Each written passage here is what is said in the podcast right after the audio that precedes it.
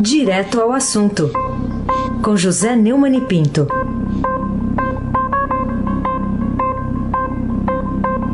Oi, Neumani, bom dia. Bom dia, Raíssen Abac, o craque. Bom dia, Carolina Ercolim, tintim por tintim. Bom dia. Bom dia, Almirante Nelson e o seu pedalinho. Bom dia, Bárbara Guerra. Bom dia, Juliano. Bom dia, Clã Bonfim, Emanuel Alice e Isadora. Bom dia, melhor ouvinte, ouvinte da Eldorado 77.3. Raíssen Abac, o craque. Neumann, tem uma delação premiada sendo muito esperada, você até já comentou aqui, é do ex-governador do Rio, Sérgio Cabral, a Polícia Federal. Mas por que que o Procurador-Geral da República, Augusto Aras, é, recorreu aí contra essa homologação? É, eu avisei, sempre que eu falo da delação de Sérgio Cabral, eu aviso que ela atinge altos é, escalões do judiciário inclusive com indicações para o Supremo Tribunal Federal, para o Superior Tribunal de Justiça, e que isso atinge aquele, o establishment do judiciário e os seus súditos. Um deles é o Augusto Aras, um procurador é, ligado ao PT, é, vive em converscotes com o PT. O pai era assessor do Chico Pinto, um famoso é, ex-prefeito de Feira de Santana, na Bahia, e ex-deputado federal de esquerda e é também, é, é, digamos, um, um, representante da categoria, um corporativista. E os, os procuradores não gostaram nada da delação do Sérgio Cabral à Polícia Federal. Então, é, é isso aí. O Aras foi indicado pelo Alberto Fraga, o é, amigão lá dos Bolsonaro, que vive lutando pelo Ministério de Segurança Pública para dividir o Ministério da Justiça com o Moro, até agora não teve êxito, mas colocou o, o Aras lá. O Aras está cumprindo aquilo pra, pra, para o qual ele foi destinado, não cumprindo o seu dever funcional, que é pegar informações é, do Sérgio Cabral e ir pesquisar é, para ver se são corretas ou não. E se não forem, o Sérgio Cabral perde qualquer direito a qualquer prêmio. É tão simples, né? Carolina Ercolim, tintim por tintim.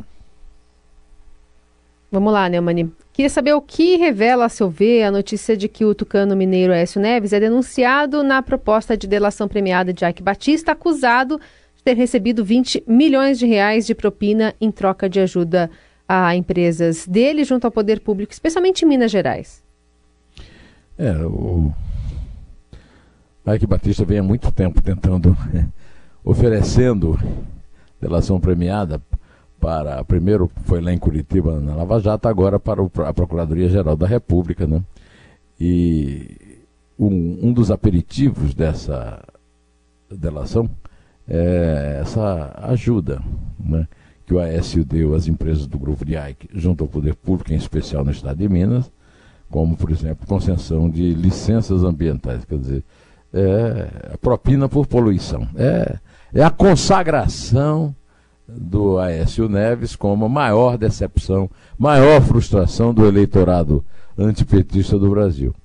É, espero que o Bolsonaro não, não supere essa frustração é, nomeando dois petistas para o, o, Supremo Tribunal Federal. De qualquer maneira, a, a, a reação do Aécio é que me chamou a atenção. Né?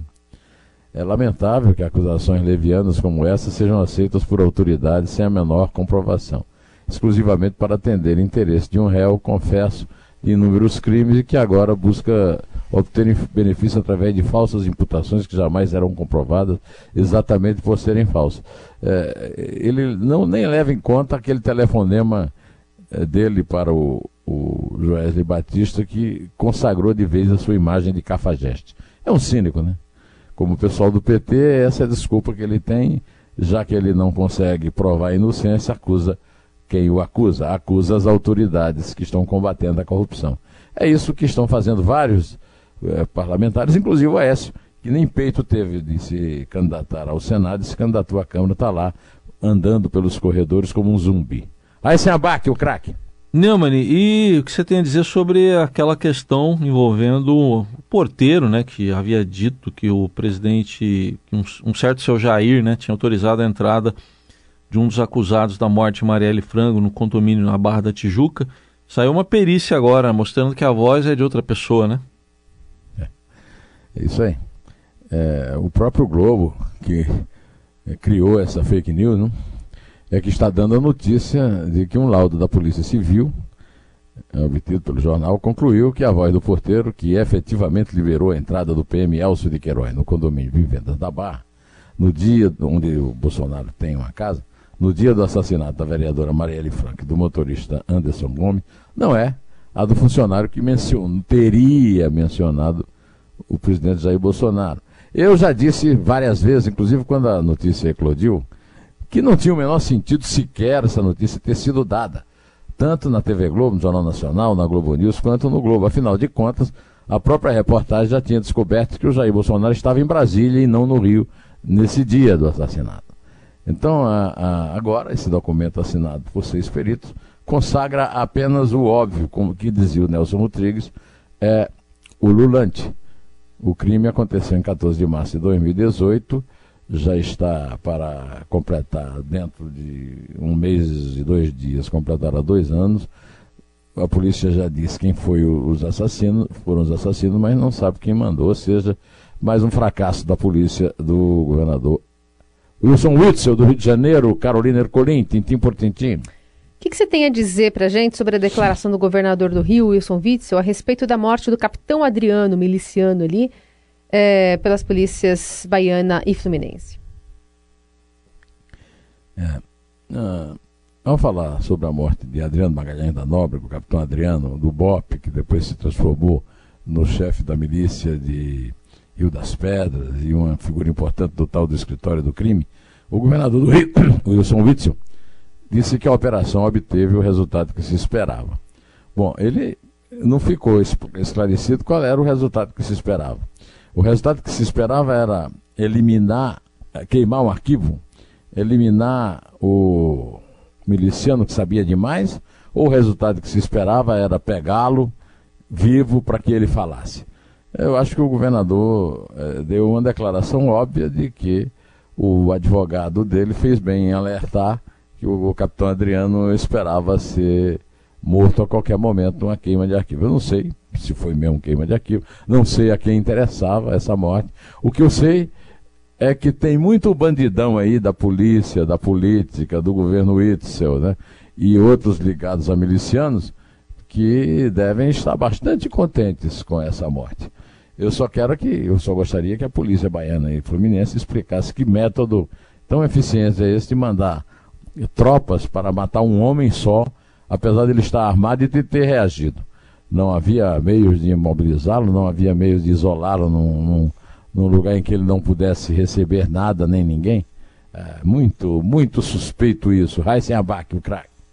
Neumann, vamos falar sobre coronavírus. Há pouco a gente ouviu até o, o, secretário de Vigilância em Saúde aqui do Ministério da Saúde, o Anderson de Oliveira, confirmando que os primeiros exames lá nos brasileiros trazidos de Wuhan, na China, deram um resultado negativo né, para o coronavírus. Como é que você analisa tudo isso? É, eu não tenho nada a acrescentar o que o Anderson falou, que foi uma entrevista bastante esclarecedora e, e, e muito tranquila, né?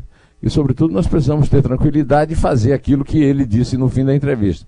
Lavar as mãos com água e sabão, passar coronavírus, cobrir é, o, o, o, nariz e a boca na hora que espirram, é, e, se possível, usar máscara cirúrgica. Não é um costume nosso.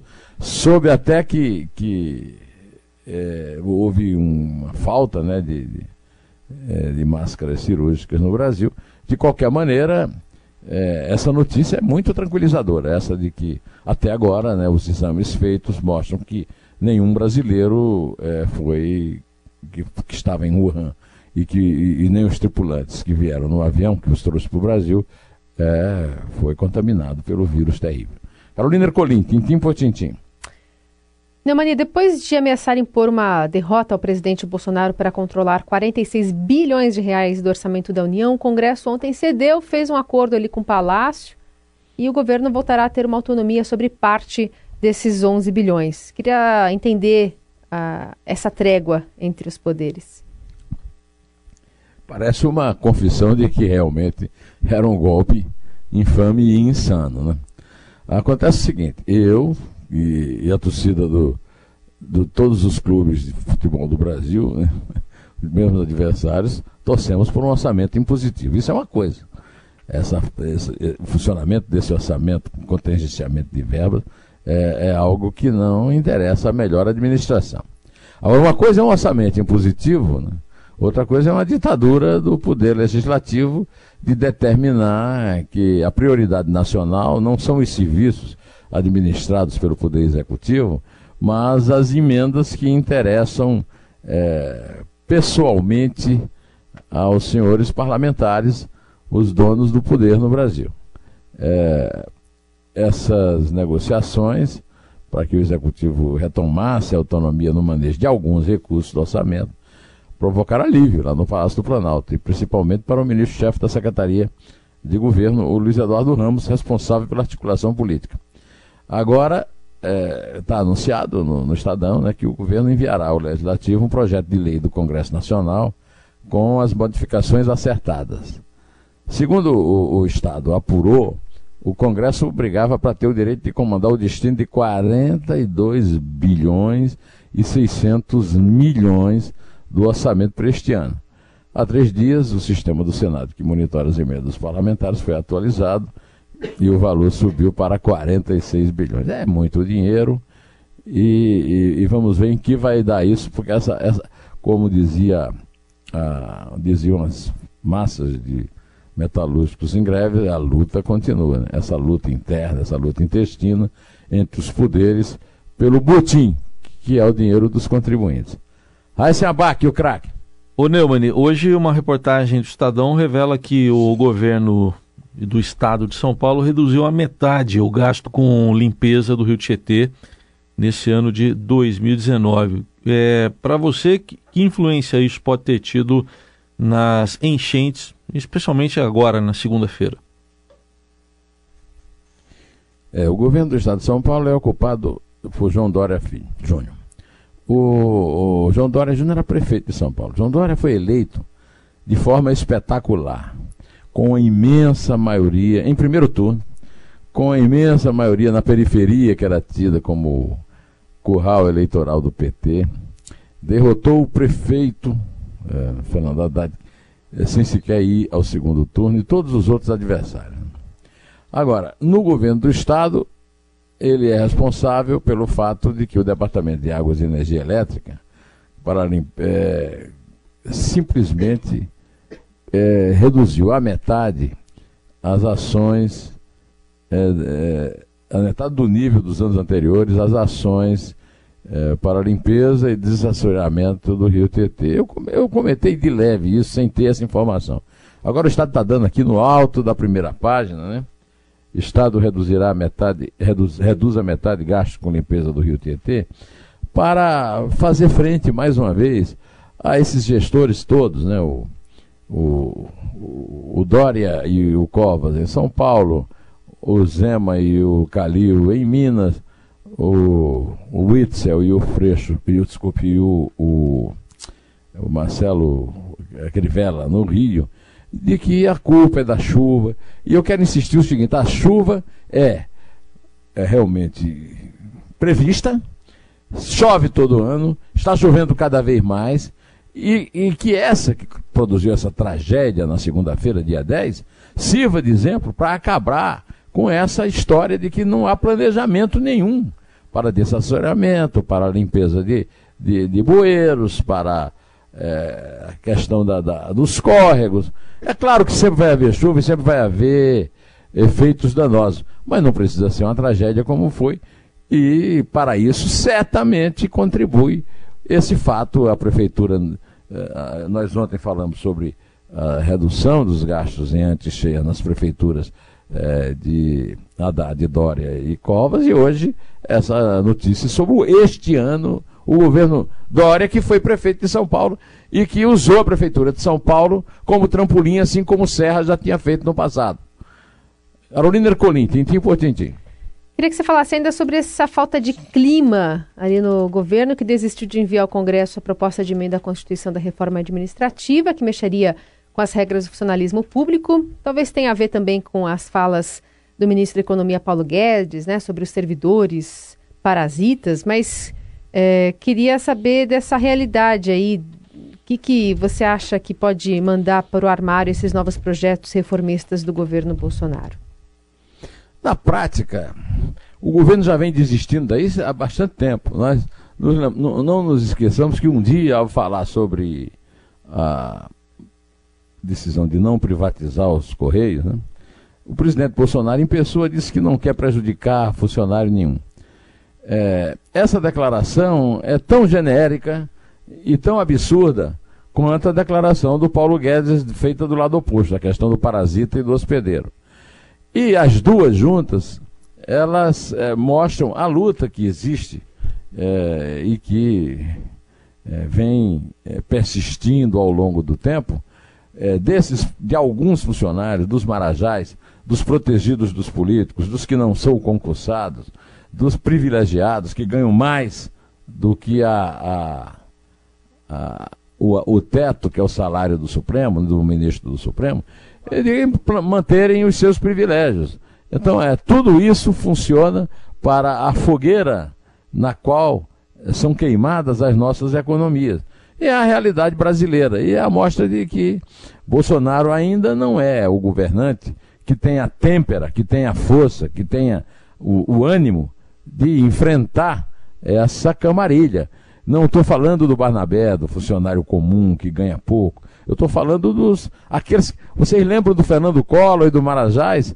Ah, pois é, é isso aí. Quer dizer, nós vivemos ainda, é, gast, é, trabalhamos, suamos para termos o nosso dinheiro ou roubado pelos políticos e altos burocratas, ou então é, legalmente distribuídos entre familiares, é, cabos eleitorais e os próprios políticos que assumem esses cargos de privilégio na nomenclatura, que era aquela expressão russa que definia os privilégios dos membros do Partido Comunista da União Soviética.